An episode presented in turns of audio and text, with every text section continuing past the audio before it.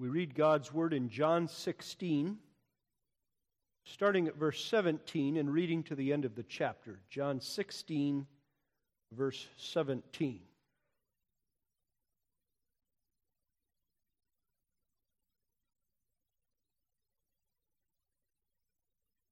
Jesus has just said in verse 16, A little while and ye shall not see me.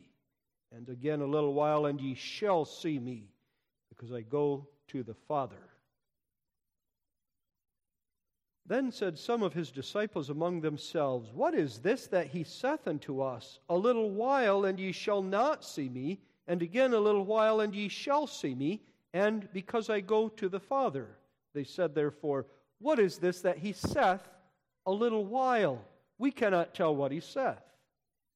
Now Jesus knew that they were desirous to ask him, and said unto them, Do ye inquire among yourselves of that I said, A little while, and ye shall not see me, and again a little while, and ye shall see me? Verily, verily, I say unto you, that ye shall weep and lament, but the world shall rejoice, and ye shall be sorrowful, but your sorrow shall be turned into joy. A woman, when she is in travail, hath sorrow, because her time is come. But as soon as she is delivered of the child, she remembereth no more the anguish for joy that a man is born into the world. And ye now, therefore, have sorrow. But I will see you again, and your heart shall rejoice, and your joy no man taketh from you. And in that day ye shall ask me nothing. Verily, verily, I say unto you, whatsoever ye shall ask the Father in my name, he will give it you. Hitherto have ye asked nothing in my name. Ask, and ye shall receive, that your joy may be full. These things have I spoken unto you in Proverbs, but the time cometh when I shall no more speak unto you in Proverbs, but I shall show you plainly of the Father. At that day ye shall ask in my name. And I say not unto you, that I will pray the Father for you, for the Father himself loveth you, because ye have loved me and have believed that I came out from God. I came forth from the Father and am come into the world. Again I leave the world and go to the Father. His disciples said unto him, Lo, now speakest thou plainly, and speakest no proverb. Now we are sure that thou knowest all things and needest not that any man should ask thee. By this we believe that thou camest forth from God. Jesus answered them, Do ye now believe? Behold, the hour cometh, yea, is now come, that ye shall be scattered, every man to his own, and leave me alone. And yet I am not alone, because the Father is with me. These things I have spoken unto you, that in me ye might have peace. In the world ye shall have tribulation, but be of good cheer. I have overcome the world. This far we read in the Word of God. We turn our, for our instruction to Lord's Day 46 of the Heidelberg Catechism. As our Lord teaches us how to address God in prayer.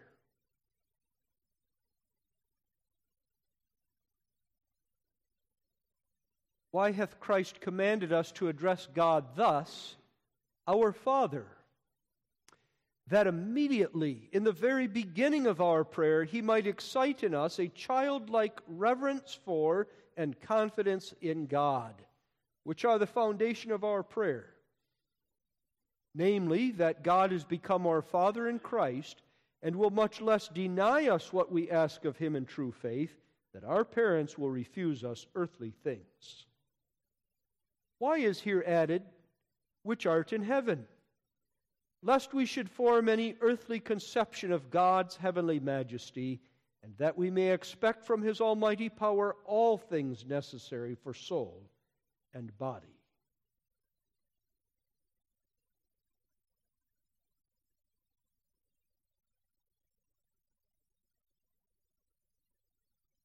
In the passage we read, beloved, Jesus brings to an end his discourse with the disciples in the upper room. After the Last Supper had been administered and the Lord's Supper instituted, he's been teaching them what he is about to do. They don't understand it yet, Even they're telling him at the end of chapter 16, Lo, now we understand plainly, leads him to ask the question, Do you sh- sure that you really understand plainly? They will later when the Holy Spirit is poured out, but he's telling them what he is about to do, why he must die, and why he must rise again, and the benefit for them, for you and for me, of his death and resurrection. As the mediator of the covenant, he must leave. He must lay down his life on the cross, atone for sin, confirm the covenant, form its basis, and then ascend again, arise and ascend, so that at the right hand of our Heavenly Father he intercedes for you and for me and blesses us with all the blessings of salvation. We saw last week that in prayer we come to enjoy and experience the deep, intimate covenant fellowship that he provides for us by his death and resurrection. Now, Jesus is speaking to them in the discourse primarily about why he will leave and how he will come again.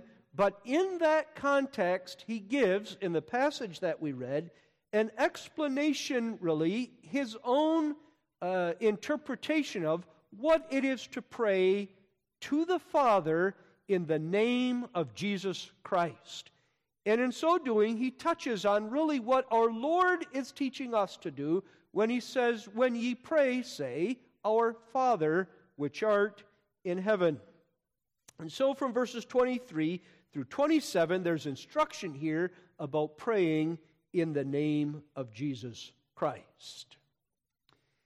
Briefly, as our catechism points out, and as will be spelled out in more detail this evening, we are taught in this address to whom we pray. We must pray to the one true God as he manifested himself in his word. That was one of the requisites of a proper prayer. Now let's show that as we begin our prayer in addressing him, our Father, which art in heaven. But to address him as our Father and yet to forget or not confess that he is our Father for Christ's sake, to come to him in prayer and not come to him in and through Christ. This is wrong, and this is what our Lord is warning us against when he says, Pray in my name. Whatsoever ye shall ask the Father in my name, he will give it you. So, as we come this morning to our Master and to the school of prayer in which the great teacher teaches us how to pray, we learn to pray to the Father in Christ's name. That's my title this morning, Praying to the Father in Christ's name. First of all, let's answer to whom we pray. Secondly, in whose name do we pray? And finally, with what attitude do we pray? Our Father, which art in heaven. Even the Catechism, by its division of its explanation of that address into two questions and answers, indicates that there are two main points to notice here. On the one hand, God is our Father. In the second place, He's in heaven. And here are two beautiful realities that you and I must understand as we come to God in prayer. The first reality, the foundational reality, is that God is our Father for Christ's sake. Jesus has been referring to him in this discourse as the Father and as Jesus' Father. And we're reminded what we're taught in Lord's Day 9 that this Father, the Father that we confess as part of the Trinity, part of the triune being of God, this Father, the Father of Jesus Christ, the second person of the Trinity, and Jesus Christ come in the flesh, our Savior, is for the sake of Christ, his Son, my God and my Father. We're confronted once again with the reality that Jehovah's fatherhood is the perfect and the exemplary fatherhood. There are people in the Church of Jesus Christ, brothers and sisters in Christ, who have a hard time calling God Father. so horrible are the connotations of father because perhaps of what their own earthly father was the mean man, the unreasonable man that he was, that they say, I'm to come to God now and call him Father and expect to receive from him all things necessary for soul and body? Indeed, that's what our Lord is teaching us. And in order for us to do it, or the brother or sister in such a circumstance to do it, remember that my father and your father is not the pattern of fatherhood. He or she may have been a good father, but still is not the pattern. God's fatherhood is. And therefore, let's remind ourselves what it means that God is Father and how He treats you and me as Father. That He's Father means that He made us His children, that He did so consciously and willingly. It wasn't just, here was a child I wasn't quite expecting at this time in my life. But he determined to make us his children. When therefore, for the sake of Christ, we became his children, he said to us, Now you must know that the death of my son on the cross was the supreme proof of my love for you, and I will love you forever. As said Jesus in verse 27 For the Father himself loveth you. And so we come to God calling him Father in the confidence that he will, that he does, that he has loved us, and this love will not change. And then there's more to it. Inasmuch as he is our Father, we have a right to his name. We have a right to his continued care and provisions and we have a right to an inheritance that He is preparing for us in heaven. Our Father. One word, really, Father, but a concept that is a word in which is packed and condensed so many thoughts, beautiful realities. He is our Father in Christ. We need yet to explain in what sense He is our Father and why this is for us a source of hope and comfort. In two senses, God has become our Father. But in both of them, underscore the fact that you and I, by nature, were not born into His family. We were born into the family of Satan, dead in sin and trespasses, not resembling Jehovah God, not having a right to His name, to His love, to his inheritance. And he went, as it were, to the adoption agency and looked over, he having planned this, of course, in his counsel, looked over all those children of the devil and said, This one, and this one, and this one, and this one, and this one, and that one, I'm taking home and I'm calling them mine. And he adopted us legally provided the basis for us to become no longer Satan's children, but his children. And then he did something. This is a second sense in which we are his children. He did something that no adoptive father can ever do.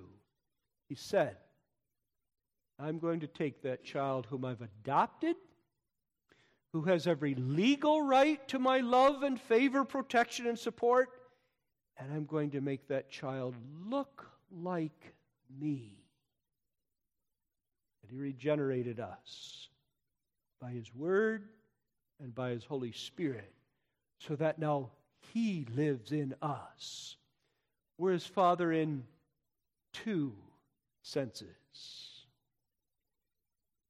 In a way that no human can be a child or a father of another in both senses, either we are in the one sense that we gave the child his or her life, or we are in the other sense that we adopted the child to be ours, but it is not possible that a human be a father in both senses.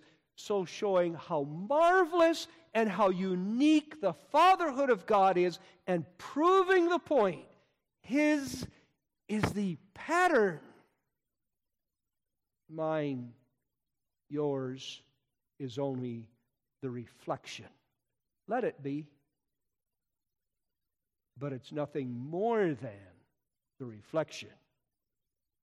Now, there's one more beautiful thing to underscore, and that is that in both senses, his adopting us and his begetting us again in Jesus Christ, we are his children for Christ's sake. I didn't come to God, nor did you, and say, God, you'd like to be my father. If you understood me, if you understood what a fine person I am, you would want me in your family. I did not do that. I could not do that. He said, I chose that for Christ's sake. Are a child of my archenemy. As a child of Satan, you had no right to be mine, but I sent my only begotten Son, whom I did not adopt, but he was my spirit and my flesh and my being. I sent him to the death of the cross. He laid down his life for you. He shed his blood. He died. He did what the sinner needed. He atoned. He provided the basis for us to be legally adopted.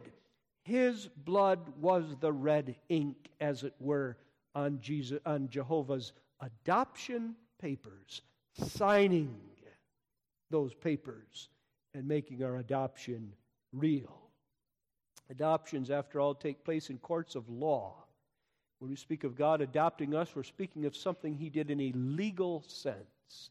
There has to be a legal basis, some right, some justice. The death of Christ was that. And then His regenerating of us is nothing else than his working in us the life of the resurrected Jesus Christ himself. He's your Father. And that's the very heart of the gospel of grace. Our Father, we're taught to say, so that I look at you and you look at everyone else in the congregation, and we look at each other and say, We share a common heritage. We're graced with the same grace. We were in the same despair and in the same misery, children of the devil, but now the Lord has made for himself a large family, and you're in it with me. We have a hope. We have an inheritance that's being prepared for us. We have a life, a divine life that's common to us. What a blessing we have all been given. Our Father. But He's not on earth. Real Father isn't just an earthling. Our real Father, the pattern of all fatherhood, is a heavenly Father. Our Father which art in heaven. In the whole of the discourse, Jesus has not used the word heaven, but he's referred to the reality of it. I'm going to go somewhere, and you can't follow me. You're not going to see me for a while. Later, you will see me. He's referring both to his death on the cross, so that they can't be with him, and the burial of his body, so they can't see his body, and his resurrection, so they see him again.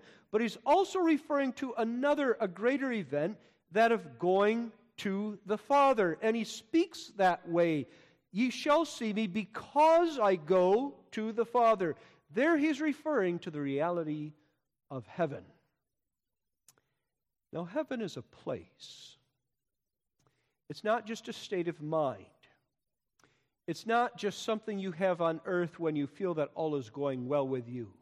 How awful if that was all heaven was. because it changes, doesn't it? If that was all heaven was, we'd go from heaven to hell every time we have a good day and then a bad day. Every time we're on cloud nine, and then every time we have some sorrow or grief overwhelm us. But it is not so. Heaven is a place not here on earth, but exalted above earth. We don't know where. We'll never find it on a map or on a globe. Space explorers will never find where heaven is. It is nevertheless a place where God dwells in all the fullness of his glory. Where Jesus Christ is now in his body at the Father's right hand, and to which everyone adopted and regenerated by the blood and spirit of Jesus Christ, to which every such one goes when he or she dies. It's your home. We're not there yet. It's my home. The Lord is preparing me for it yet. That is where God is. What these two truths put together mean that God is both our Father and is in heaven is that He is able and willing.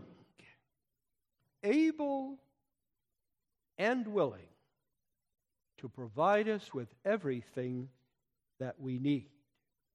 And it's in that consciousness that we come to Him in prayer and make this confession on our lips our Father which art in heaven is the opening of a prayer, but it's a confession that we are making. We are conscious of the relationship in which we stand to God by His grace in Jesus Christ, conscious of the glory of God that He has, and that in prayer we're coming as close an earthling can come into heaven itself, and we're going to glimpse His glory as he revealed it in Jesus Christ.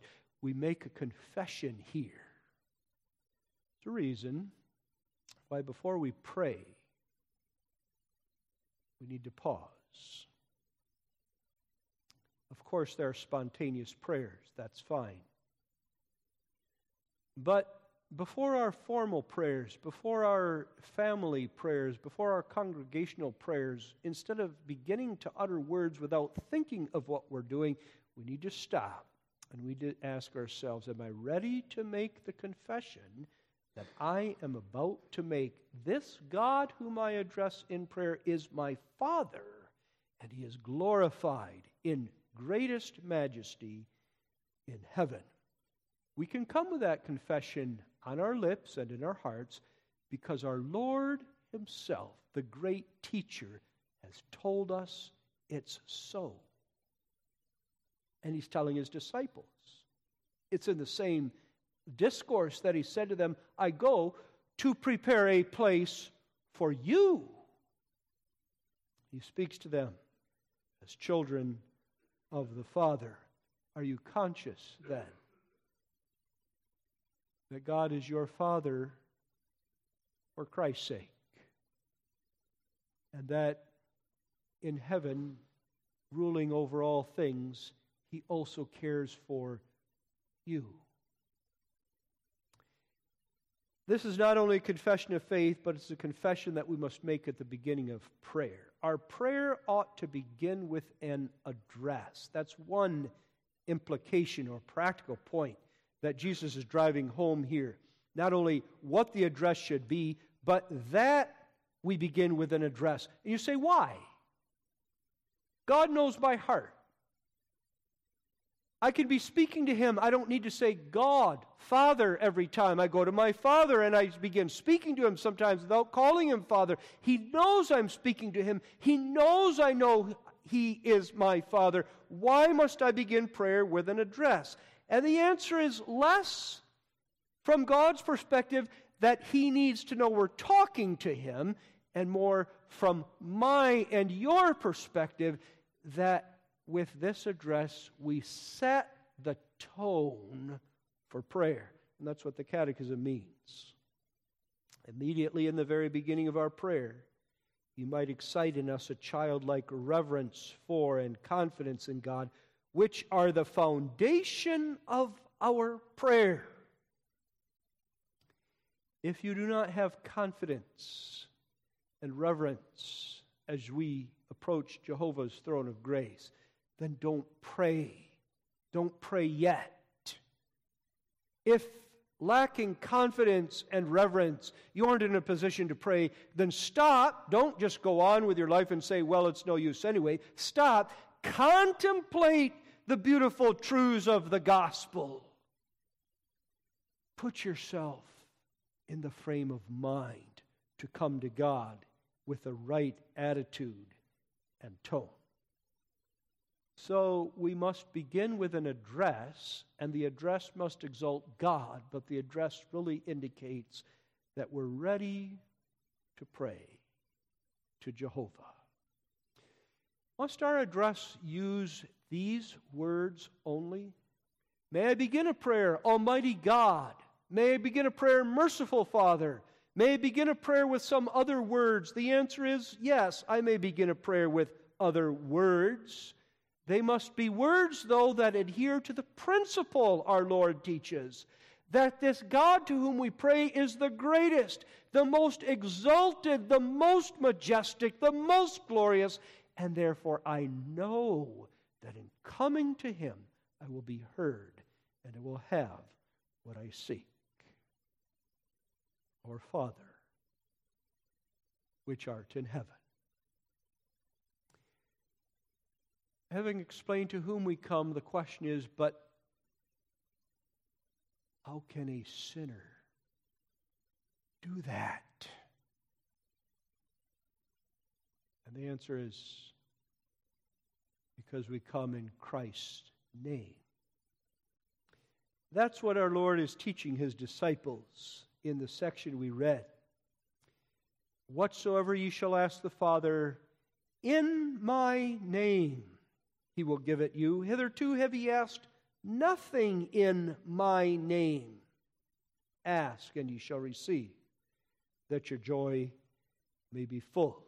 What is it to pray in Christ's name? Two things. In the first place, it is to base our petitions on the atoning work of Christ.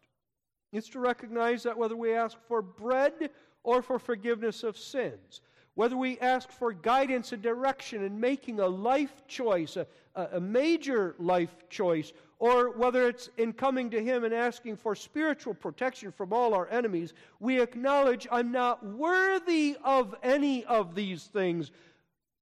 But I look to the cross of my Lord and Savior as having earned for me this right.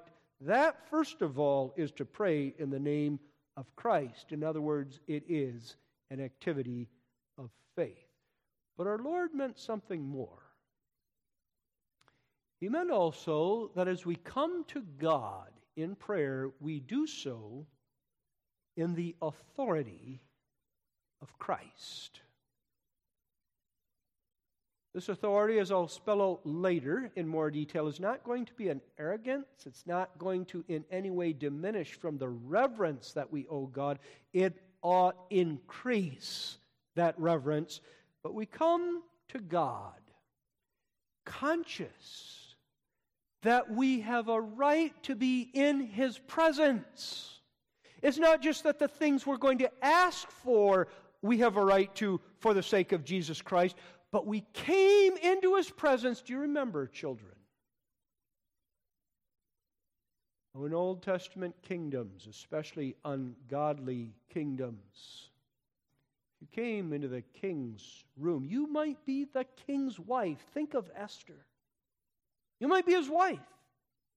But if he did not want to see you in his throne room at the moment, he could have your head cut off. And when Esther came, she looked to see would he hold out the golden scepter? Does he even want me here? Guess what? Our Father is the King of kings. But he will always hold out his golden scepter. You'll never have to worry about him saying to his child, I don't want you in my presence. But to know that, come in the name of Jesus Christ, that is, understand that prayer itself is a privilege. To enter the throne room of God is a privilege, but it's a privilege afforded to me because of what Christ has done for me in dying and making me his child. Oh, I will come reverently then, but I'll come without fear.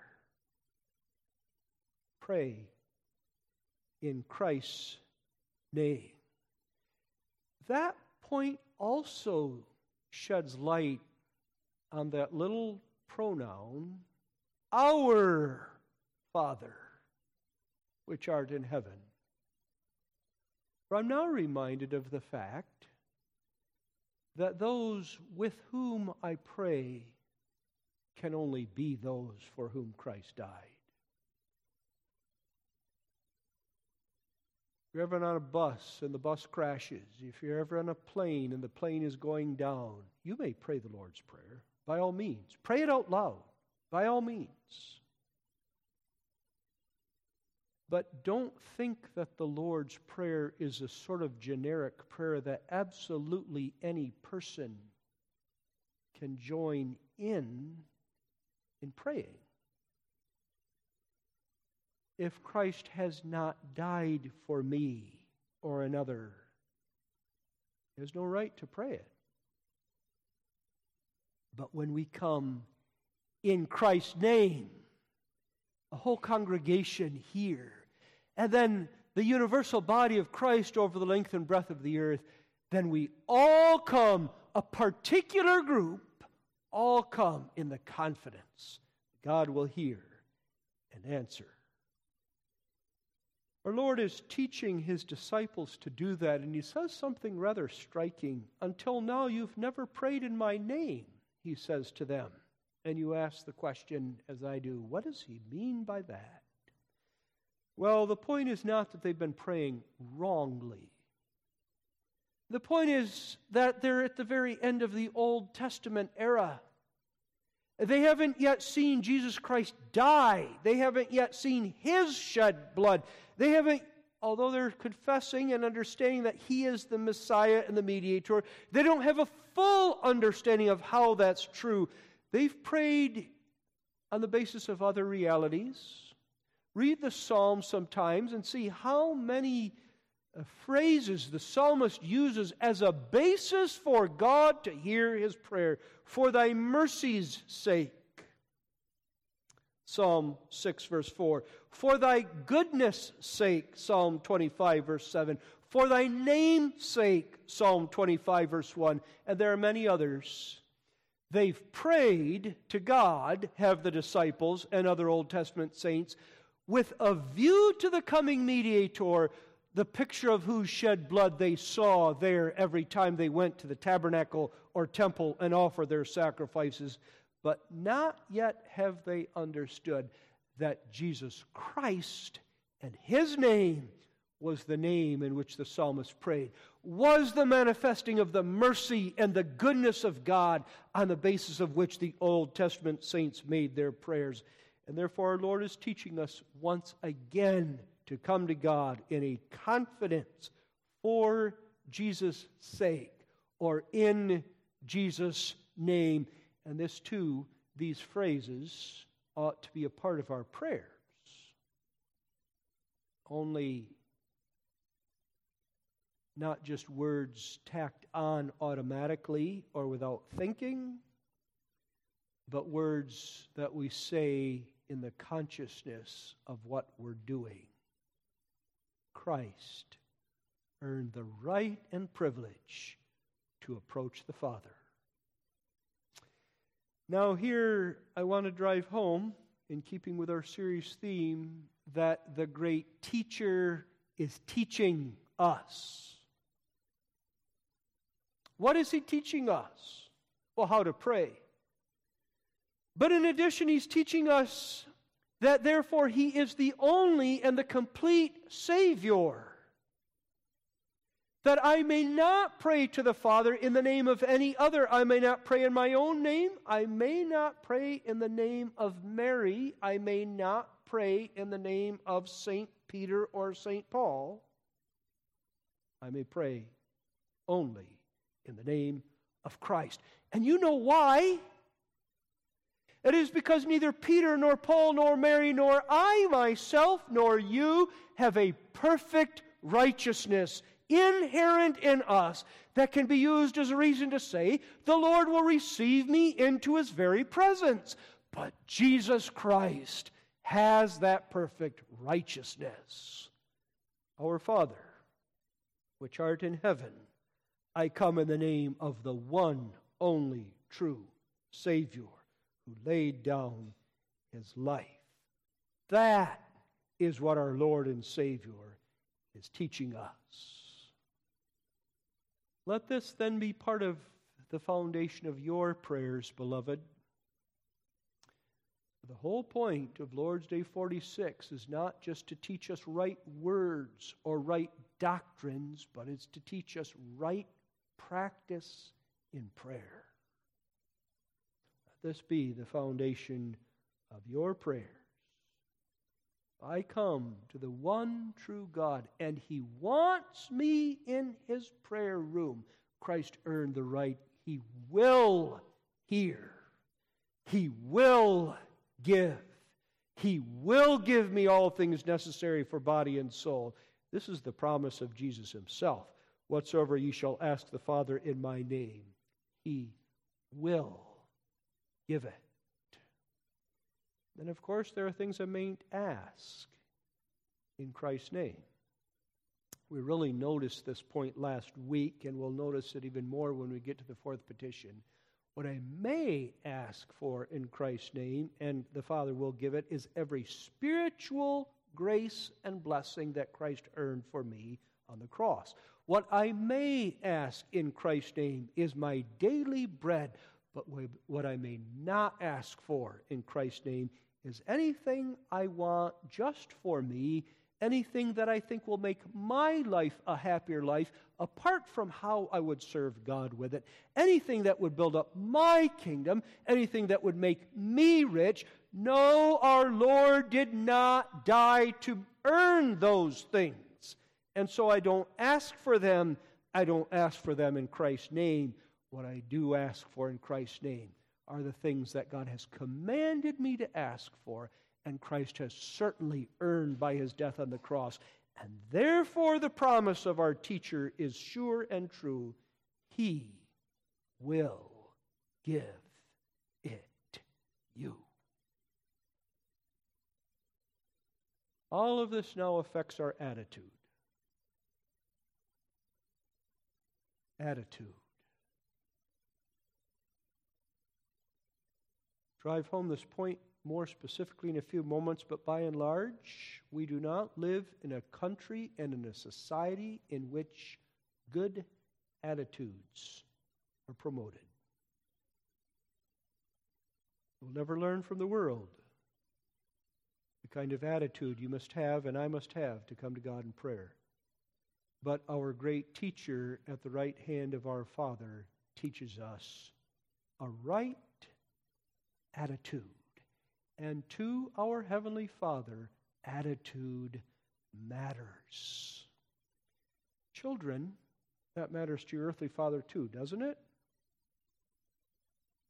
You come to dad with a sort of cocky tone in your voice. And he doesn't drop everything he's doing and saying, My child, I'm to serve you. I'm to do exactly what you want. I'm to give you everything you want to make you happy. I'm so sorry I haven't done that yet. You come to your dad with some cockiness in your voice. There ought to be chastisement. Attitude matters. Now, if I, as a sinner, am coming in prayer before Him who is holy and sinless. I, a creature, before Him who is the Creator, an earthling before Him who is heavenly. How much more does not attitude matter? There are three things about our attitude that that ought to characterize our attitude that our Lord drives home when he teaches us to pray, Our Father, which art in heaven. Number one is confidence. Number two is reverence. And number three is love. As regards confidence, first of all, I've said already most of what needs saying. We come to our Father who loves us and has promised to give. We come to our Father who is in heaven and is able to give. I may, you must come in confidence. Not the confidence that in this past week I've tried a lot harder, so I should get what I appear not to have gotten yet, though I prayed for it, but the confidence that for Christ's sake he will hear and answer. Secondly, and in need of a little more explanation, reverence. Holy respect for and awe of this God.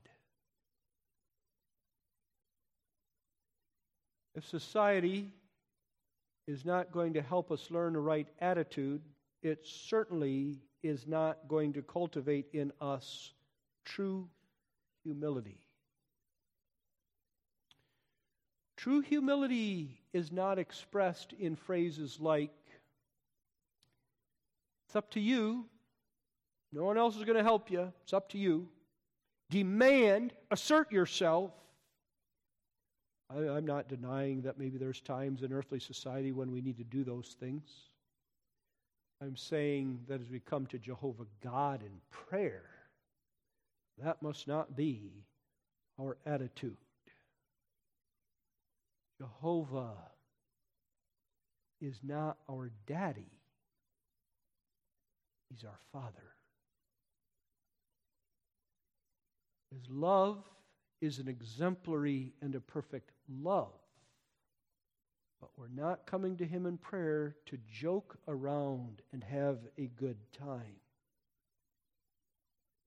Jesus Christ, in whose name we ask all things, is not our big buddy, our casual friend. An attitude of reverence must understand what a difference there is between us and God, and how the bridge of that great gulf is not one we created, but one God Himself provided in Jesus Christ. And then it's not only in prayer, but in all of worship, and in all of life that we're going to be reverent our Father which art in heaven, I owe thee my all. Every crumb of bread I have is a gift from thee that I didn't deserve, but it's a testimony to thy love and thy faithfulness to me. The promise of life everlasting, and that everything that befalls me in this life prepares me for it, my Father, is an amazing promise. We come to God in that confidence and consciousness. And so we come reverently. And now, once again, I say, so pause. Before rushing into prayer, pause. Are you reverent? Are you confident? Are you really ready to pray? We're going to do that in a moment. Before the closing prayer, we're going to pause. And in your mind, think of the question as I will in mine Am I ready to do this? In the third place, the attitude that is promoted is one of love. And love encompasses gratitude and thanks to God for all He's given and done for us in Christ. I love Him above all. That's why I'm coming to Him in prayer. And then there's that pronoun our again. I love all my brothers and sisters in Christ. And so I'm not going to pray, Give me this day my daily bread, but I have my brothers and sisters in mind. Give us this day our daily bread. It isn't just my sins I want forgiven, but forgive us our debts as we forgive our debtors. It isn't just my spiritual need for defense from evil, but lead us not into temptation, but deliver us from evil. For I love my brothers and sisters in Christ, And in love for them, I'm going to pray for me and for them. I seek not my own kingdom, the doing of my own will, the glorifying of my own name, but thine, Heavenly Father, the glorifying of thine. And the name of our Father is glorified, not just in what he does in my life, but ours. And all of that, our Lord teaches us when he said, When ye pray, say, Our Father, which art in heaven. Amen.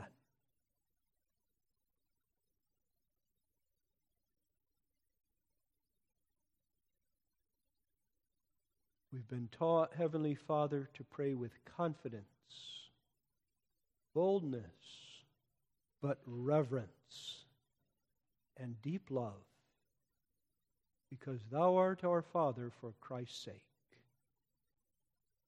Now, in every prayer that we utter the rest of our life, whether it be in church or at home, in the car or on our bed as we sleep or prepare to sleep, whether it be a prayer that we've thought out and carefully planned, or one that's spontaneous, whether it's long or short, give us the confidence and the humility and reverence that we need, knowing that Thou art our Father in Christ, and Thou wilt much less deny us what we need than our earthly Father would fail to give us bread and clothing. Therefore, in the name of Jesus Christ, we pray, bestow on us every good gift for Christ's sake. Amen.